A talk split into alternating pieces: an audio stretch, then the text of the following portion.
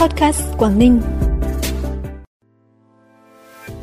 Bắc Cạn có thêm một nhà máy chế biến nông sản xuất khẩu sang thị trường Nhật Bản. Tỉnh Quảng Ninh yêu cầu hoàn thành thu gom phao xốp trôi nổi trên Vịnh Hạ Long trước ngày 28 tháng 4.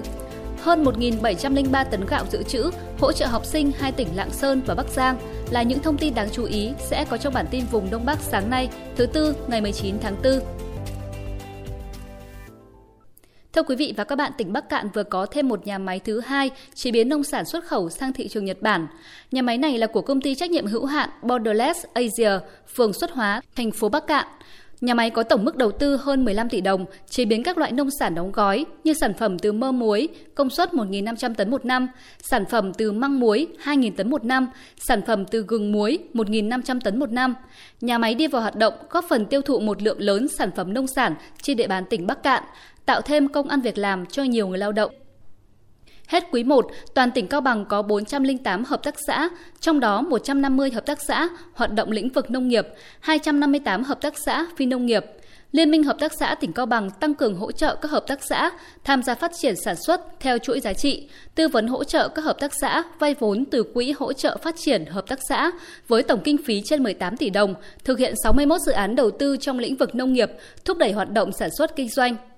Hội đồng Nhân dân tỉnh Bắc Cạn vừa ban hành nghị quyết quy định mức chi hỗ trợ đào tạo đối với thành viên, người lao động của tổ chức kinh tế tập thể và hỗ trợ đưa lao động trẻ về làm việc tại tổ chức kinh tế tập thể trên địa bàn đến năm 2025. Theo đó, thành viên người lao động đang làm công tác quản lý, chuyên môn kỹ thuật, nghiệp vụ tại các tổ chức kinh tế tập thể được hỗ trợ kinh phí ăn ở bằng 1,5 lần mức lương tối thiểu vùng khóa đào tạo người. Trường hợp khóa đào tạo dưới một tháng thì hỗ trợ theo số ngày thực tế lao động trẻ tốt nghiệp cao đẳng đại học, sau đại học về làm việc tại các tổ chức kinh tế tập thể được hỗ trợ hàng tháng bằng 1,5 lần mức lương tối thiểu vùng, tối đa 3 năm một người, tối đa 2 người một tổ chức kinh tế tập thể một năm.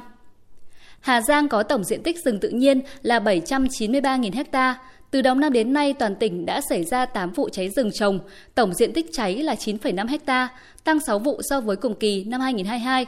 Hiện nay toàn tỉnh duy trì hơn 2.000 tổ đội bảo vệ rừng và phòng cháy chữa cháy rừng thôn bản với 18.000 thành viên, hoạt động trên nguyên tắc phòng cháy là chính, chữa cháy kịp thời và triệt để, chủ động kiểm tra, giả soát các khu vực trọng điểm, đảm bảo lực lượng ứng trực cháy rừng luôn sẵn sàng phương án phòng cháy chữa cháy rừng.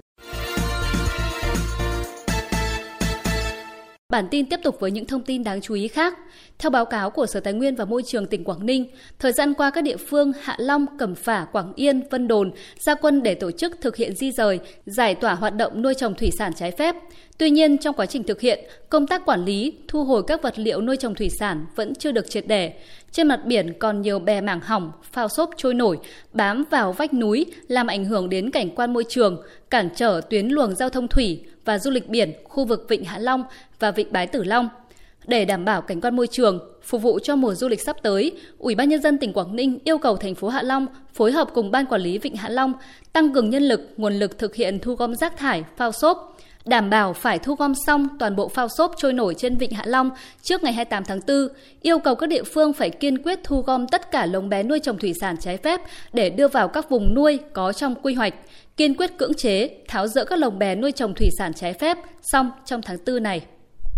Tính đến nay, các cấp công đoàn trong tỉnh Hải Dương đã đăng ký 563 chương trình hưởng ứng hoạt động mỗi công đoàn cơ sở, một lợi ích đoàn viên nhân dịp tháng công nhân năm 2023. Công đoàn các khu công nghiệp có 145 công đoàn cơ sở đăng ký, nhiều nhất tỉnh với các hoạt động cụ thể như tặng quà công nhân, lao động, tổ chức các hoạt động văn hóa, khen thưởng công nhân có thành tích xuất sắc trong lao động. Với chủ đề kết nối công nhân, xây dựng tổ chức, lễ phát động tháng công nhân năm 2023 dự kiến được tổ chức vào đầu tháng 5 tới. Sở Giáo dục và Đào tạo thành phố Hải Phòng vừa ban hành văn bản hướng dẫn tuyển sinh vào các lớp đầu cấp năm học 2023-2024. Sở Giáo dục và Đào tạo Hải Phòng yêu cầu tổ chức tuyển sinh đúng quy định, đảm bảo chính xác, công bằng, khách quan, hướng dẫn tuyển sinh đầy đủ rõ ràng, công khai minh bạch, tạo thuận lợi cho học sinh và phụ huynh học sinh. Đặc biệt các trường không vận động quyên góp, không thu phí tuyển sinh, nâng cao ý thức trách nhiệm, phát huy vai trò giám sát của phụ huynh học sinh trong quá trình tuyển sinh, tạo điều kiện cho con em đến trường, đảm bảo quyền học tập của trẻ em. Đồng thời cần tăng cường công tác thanh tra, kiểm tra, xử lý nghiêm các hiện tượng tiêu cực trong tuyển sinh Cá nhân chịu trách nhiệm với nhiệm vụ được giao trước cấp trên trực tiếp. Thủ trưởng đơn vị là người chịu trách nhiệm cuối cùng về công tác tuyển sinh. Cục Dự trữ Nhà nước khu vực Hà Bắc vừa hoàn thành trước thời hạn xuất cấp hơn 1.703 tấn gạo từ nguồn dự trữ quốc gia giao cho hai tỉnh Lạng Sơn và Bắc Giang để hỗ trợ học sinh học kỳ 2 năm học 2022-2023. Trong đó, hơn 1.494 tấn gạo đã giao nhận tại 10 huyện và thành phố Lạng Sơn, hơn 208 tấn gạo đã giao nhận tại 6 huyện và thành phố Bắc Giang.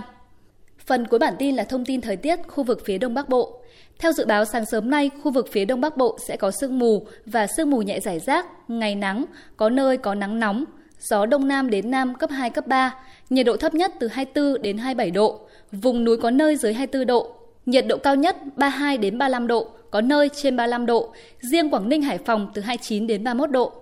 Thông tin thời tiết cũng đã khép lại bản tin podcast sáng nay. Trân trọng cảm ơn quý vị và các bạn đã quan tâm. Xin kính chào và hẹn gặp lại.